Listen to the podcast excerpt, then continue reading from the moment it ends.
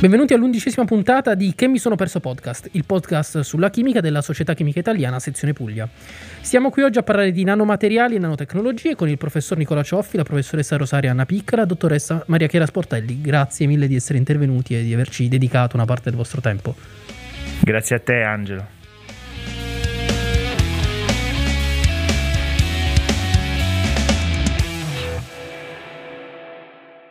In uh, primo luogo, mm, visto che la puntata di oggi è appunto dedicata al nanomateriali e nanotecnologie, una, un argomento, magari un punto che potrebbe essere di particolare interesse è proprio una definizione di quello che è il nanomateriale. Spesso infatti possiamo immaginare, o meglio, potremmo immaginare che il nanomateriale sia una questione legata alte, a tecnologie avanzate, molto lontane da quella che è la vita di tutti i giorni, mentre in realtà siamo letteralmente circondati da materiali di questo genere.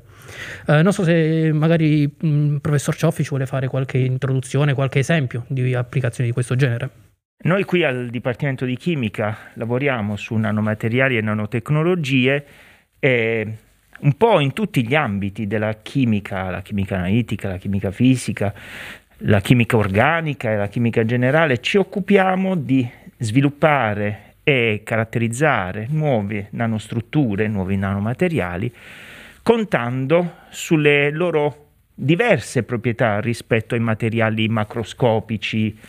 verso cui siamo abituati. Per esempio l'oro, che posso indossare come anello, come fede, è totalmente inerte o mi fa da antifurto se lo indosso, se me lo mette mia moglie. Ma se è una nanoparticella, la posso per esempio ritrovare mh, come agente colloidale, quindi come sospensione colorata nel visibile, che assume una colorazione nel visibile e che magari serve per fare un saggio come i lateral flow essay si chiamano in inglese, i saggi a flusso laterale, che siamo andati a fare in farmacia durante questo periodo di pandemia al fine di verificare l'eventuale contagio da SARS-CoV-2. Questo è solo uno dei tanti casi applicativi, quindi ti ho citato un caso in cui le nanoparticelle di oro erano utilizzate, sono utilizzate come etichetta per riscontrare la presenza del virus. Quindi sarebbe la scritta oro colloidale che troviamo sulle scatole di, dei lateral flow praticamente. Su questi saggi, su questi kit usa e getta,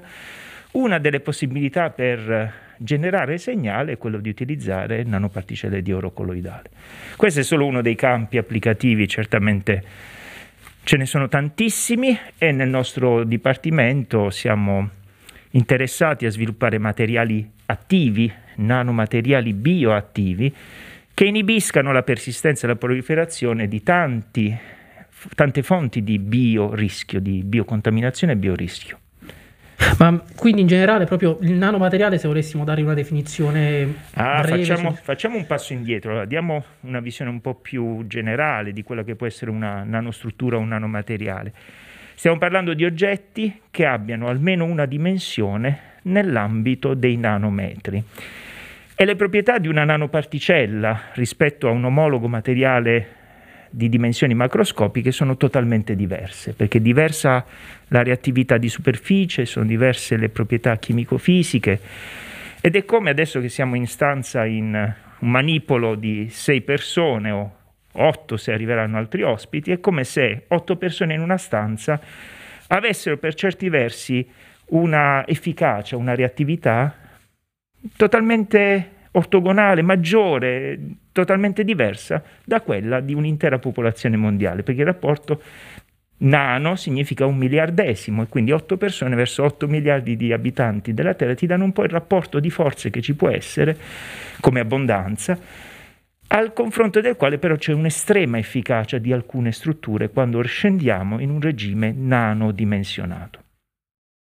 Ok, quindi in pratica è proprio legato alle dimensioni eh, il discorso delle particolari proprietà e quindi delle varie applicazioni poi di questo tipo di dispositivi. Certamente un aspetto importante nel guidare le applicazioni delle nanostrutture e delle nanoparticelle è legato alle dimensioni. Quando si scende al di sotto di certe dimensioni, la, il materiale si comporta in maniera totalmente diversa rispetto allo stesso elemento, allo stesso composto chimico in dimensioni macroscopiche. C'è poi un altro aspetto, al di là del mero beneficio dimensionale, che è quello legato alla comparsa di proprietà totalmente nuove, proprietà ottiche, chimiche, totalmente diverse, inattese a volte, e quindi ci offre lo sviluppo di nanomateriali una, uno strumento per eh, esplorare nuovi ambiti applicativi. E proprio dal punto di vista delle applicazioni di questo, di questo, tipo di strutture, sappiamo che in generale le applicazioni sono molto differenti, possono andare dalla cosmesi all'energia, all'aerospazio, al settore agroalimentare e ambientale. Uh, professoressa Picca, ci vuole fare magari lei qualche esempio sul, cara- sul tipo di applicazioni di questo tipo di dispositivi, di, di, materiali più che altro? Sì, grazie Angelo e grazie a che mi sono perso per questa opportunità. Come diceva già il professor Cioffi, ehm, tante proprietà nuove si presentano se andiamo alla nanodimensione. Eh, noi nel nostro dipartimento e soprattutto nel nostro gruppo di ricerca ci siamo focalizzati eh, in particolare sulle applicazioni antimicrobiche perché se da un lato per esempio eh, abbiamo parlato di prodotti con oro colloidale che sono attivi per realizzare dei sensori, quindi dei dispositivi capaci di rivelare qualcosa che può far male come può essere il virus appunto del SARS-CoV-2 e d'altro canto in realtà nanoparticelle di altri metalli come ad esempio l'argento che pure è molto spesso riprodo- eh, riportato anche in prodotti commerciali abbiamo sentito sicuramente parlare di qualche spazzolino bambino che presentava qualche nano da qualche parte eh, di argento in questo caso sono per esempio diciamo così più amici per l'uomo in particolare ma anche per gli animali o quant'altro per per esempio sconfiggere o comunque limitare la crescita di altri microorganismi non virus ma per esempio batteri o funghi che possono per esempio essere nemici dell'uomo. Vorrei ricordare in questo senso che mh, noi eh, facciamo largo uso per esempio degli antibiotici che sono invece delle eh, molecole comunque dei sistemi eh, capaci di appunto eh, aggredire eh, sostanzialmente batteri, però è anche noto che più ne facciamo uso, più eh, è difficile, diciamo così, eh, abbiamo sempre dei batteri sempre più forti contro questi antibiotici e per questo è importante trovare nuove tecnologie. Le nanotecnologie, quindi i nanomateriali, possono essere una valida alternativa e in questo l'argento ci aiuta, ma a me piace molto più per esempio il rame, devo dire la verità, che è anche noto, eh, soprattutto la nanodimensione, come per esempio agente antibatterico molto efficace e noi eh, nel nostro gruppo l'abbiamo ampiamente eh, dimostrato in varie applicazioni. Eh, per esempio anche modificando dei tessili, diciamo così, per applicazione fare dei tessuti tessuti magari che potessero avere anche questa attività, eh, ad esempio anche nel settore automotive, quindi per uh, fare dei rivestimenti di uh, sedili o quant'altro sui treni e quant'altro, diciamo comunque mezzi pubblici. Quindi il nano praticamente è letteralmente intorno a noi da questo punto di vista, molto più di quanto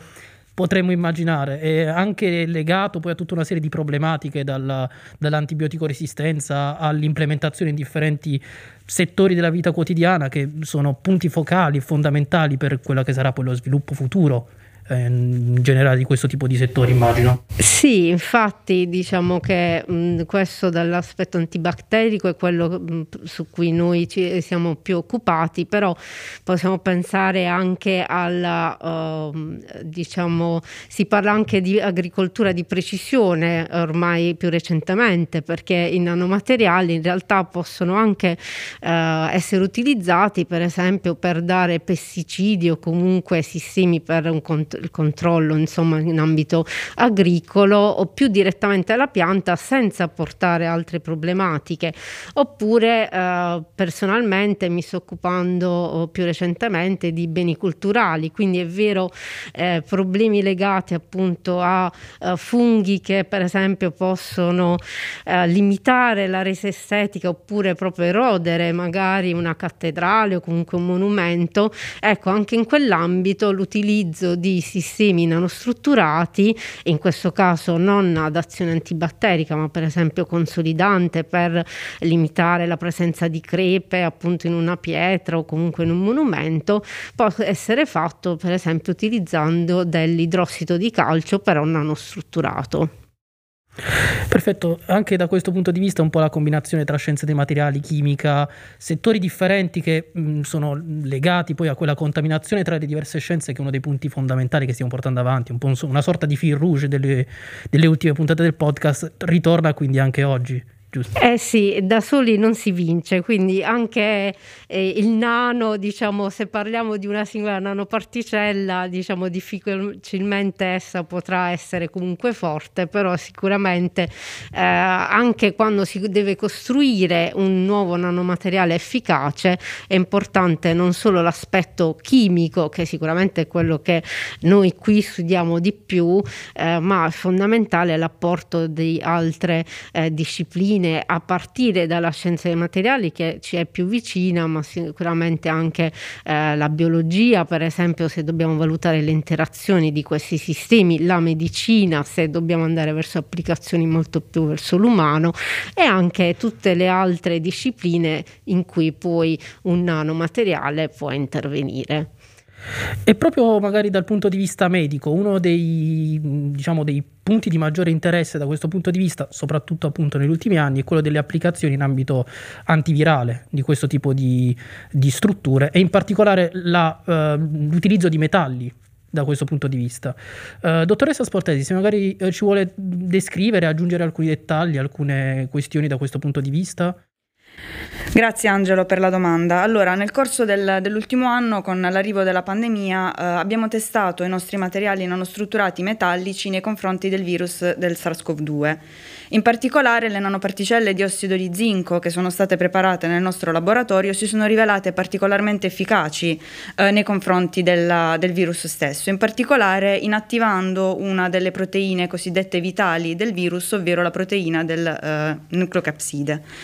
Um, nel caso specifico l'applicazione di questi nanomateriali è avvenuta in forma di film sottile, ovvero una sottile pellicola che ricopre le superfici ad alto contatto. Pensiamo ad esempio alle maniglie, ai pomelli, agli interruttori, eccetera. Tutte queste superfici possono essere un veicolo di contagio in quanto se sono contaminate e poi eh, dopo averle toccate con le mani sporche eh, andiamo poi a toccare occhi, naso o bocca, possiamo effettivamente contrarre la malattia. In questo caso, eh, grazie proprio all'utilizzo delle nanoparticelle metalliche, è possibile inattivare il virus in un tempo relativamente breve con delle efficacie anche molto alte fino al 90%. Uh, eh, in questo modo quindi um, come anche aveva detto la professoressa Picca, è importante uh, l'utilizzo dei nanomateriali in quanto questi consentono di prevenire uh, per esempio il diffondersi di alcune malattie e uh, in particolare il, il virus del SARS-CoV-2. Quindi diventa diciamo una delle prospettive future, immagino anche delle nanotecnologie, cioè cosa ci dobbiamo aspettare poi dall'applicazione e dall'implementazione di questo tipo di strutture in quelli che sono gli oggetti di uso quotidiano? Esattamente, poiché eh, come aveva già detto il professor Cioffi, le proprietà delle nanoparticelle possono variare anche molto a seconda delle dimensioni, della forma o del mezzo in cui sono disperse, um, è facile capire quindi che le prospettive di applicazione di questo materiale possono essere uh, pressoché infinite. Uh, Possiamo quindi passare ad esempio dall'ambito biomedicale all'ambito dei beni culturali, come aveva detto la professoressa prima fino anche appunto al, al trattamento delle, uh, delle, malattie, alla prevenzione delle malattie come il SARS-CoV-2 oppure alla rivelazione come nel caso dei test antigenici. Um, in particolare nella mia ricerca mi occupo più che altro di um, allungare il tempo di vita degli alimenti grazie all'utilizzo di imballaggi alimentari uh, attivi, quindi anche in un certo senso evitare lo spreco uh, alimentare consentendo agli alimenti di essere conservati per un tempo maggiore. Però, visto quello che abbiamo detto fino ad ora, sembra che diciamo, le nanoparticelle siano, uh, il, o in generale i nanomateriali siano una sorta di um, soluzione a qualsiasi tipo di problema, senza rischi, senza alcun tipo di uh, problematica da questo punto di vista. Eh, è così o c'è una sorta di diciamo, dark side of nanoparticles che potremmo introdurre da questo punto di vista? Hai perfettamente ragione, uno degli obiettivi delle nostre attività di ricerca è sempre verificare che non vi sia rischio nanotossicologico associato. Noi siamo chimici, ci appoggiamo e ci avvaliamo della collaborazione con diversi altri gruppi di biologia, di igiene e di scienza degli alimenti, però a priori da chimici abbiamo uno strumento che è la microscopia elettronica per verificare che i nostri imballaggi, materiali nanostrutturati, rivestimenti di interesse biomedicale non rilascino nanoparticelle intere nei liquidi di contatto. Dal sudore sintetico per una sedile per trasporto pubblico, fino a soluzioni fisiologiche o a saliva sintetica per alcuni casi applicativi, per arrivare all- all'alimento, alla matrice alimentare sintetica, questi sono soluzioni, sono mezzi di contatto che noi utilizziamo sistematicamente, proprio la collega Sportelli ci lavora frequentemente, verificando e validando l'assenza del rilascio della nanoparticella in un ambiente dove potrebbe esplicare anche solo potenzialmente un effetto tossico. Escluso questo, proponiamo per, per il materiale di turno per un impiego eff- effettivo nel mondo reale. Se ci rendiamo conto che il materiale rilascia nanoparticelle o altri agenti potenzialmente di dimensioni nanometriche,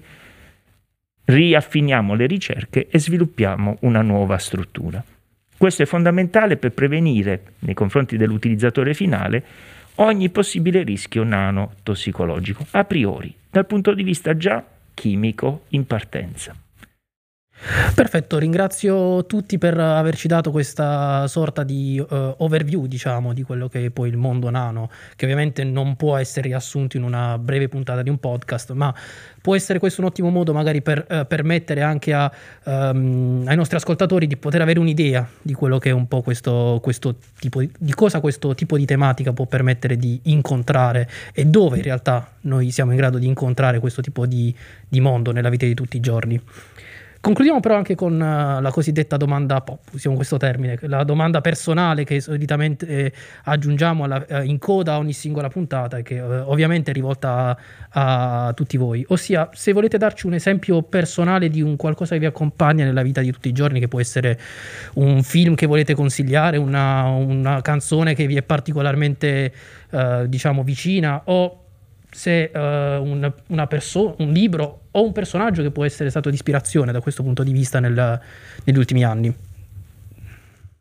Uno dei libri che mi ha appassionato di più in ambito chimico si chiama Favole periodiche, dove racconta per ciascuno degli elementi eh, della tavola periodica ed in particolare per i metalli eh, delle brevi storie, degli aneddoti ed in particolare quello che mi ha più colpito è quello che riguarda il cadmio Uh, poiché uh, il cadmio ed in particolare il solfuro di cadmio, per esempio, sono stati impiegati da Van Gogh per riprodurre fedelmente il giallo dei suoi girasoli. Oppure, per esempio, il polonio, che è stato ampiamente utilizzato dalle spie russe per avvelenare i, i, i contendenti. E questo libro mi sento di consigliarlo perché dà una visione della chimica, uh, diciamo, nella vita di tutti i giorni e l'ho trovato particolarmente interessante. Allora, io in realtà sono un po' un antichimico, nel senso non amo molto oh, ciò che parla di chimica, però devo dire che è un libro che mi ha colpito, che mi è stato regalato, è Zio Tungsteno, quindi quello effettivamente è un libro che suggerisco uh, a chi anche si vuole avvicinare alla chimica uh, di leggere. E poi suggerisco comunque di sentire Chemical Brothers, che tra l'altro verranno presto anche a Bari, quindi siete invitati. Beh, aggiungo anche io un commento, premesso che quando ero studente studiavo solo col sottofondo dei Metallica e, e poi della Grange. Eh, come consiglio di ascolto, in un periodo in cui ascolto per la verità altro genere di musica, mi viene di citare Metallo non metallo di Blue Vertigo perché gioca su alcune componenti sia della musica di quell'album molto trasversali, sia alcuni titoli delle canzoni riguardano per esempio lo iodio, però nominato come Io odio e altri elementi della tavola periodica. Quindi insomma confermiamo che la chimica è ovunque, anche nei settori dove non ci verrebbe in mente di cercarla probabilmente Chimico è un aggettivo spesso associato a un aspetto negativo della nostra vita, a qualcosa di artificiale e pericoloso. La scelta, l'impiego delle nostre nozioni spetta a noi e quindi anche le caratteristiche positive o negative di un aggettivo dipendono, no? omnia munda mundi, dipendono da chi sta ascoltando e da cosa ne vuole fare. Perfetto, credo che questo sia il modo migliore per concludere questa, questa chiacchierata. Vi ringrazio nuovamente tutti per essere intervenuti, ovviamente ringrazio tutti gli ascoltatori per averci seguito. Eh, concludo ricordandovi di seguire Uh, il, il, progetto che mi sono perso anche sui nostri canali social su Instagram, Twitter, Facebook, eh, LinkedIn, maniera, oltre ovviamente che sulle piattaforme di podcasting, in maniera da essere informati e da seguire anche, anche tutte le altre rubriche che portiamo avanti, come per esempio Sgagliozze di Chimico, i progetti che porteremo avanti nelle prossime puntate e in generale nel, nei prossimi mesi. Auguro a tutti una buona giornata, una buona serata e grazie ancora. Grazie. Grazie. Grazie.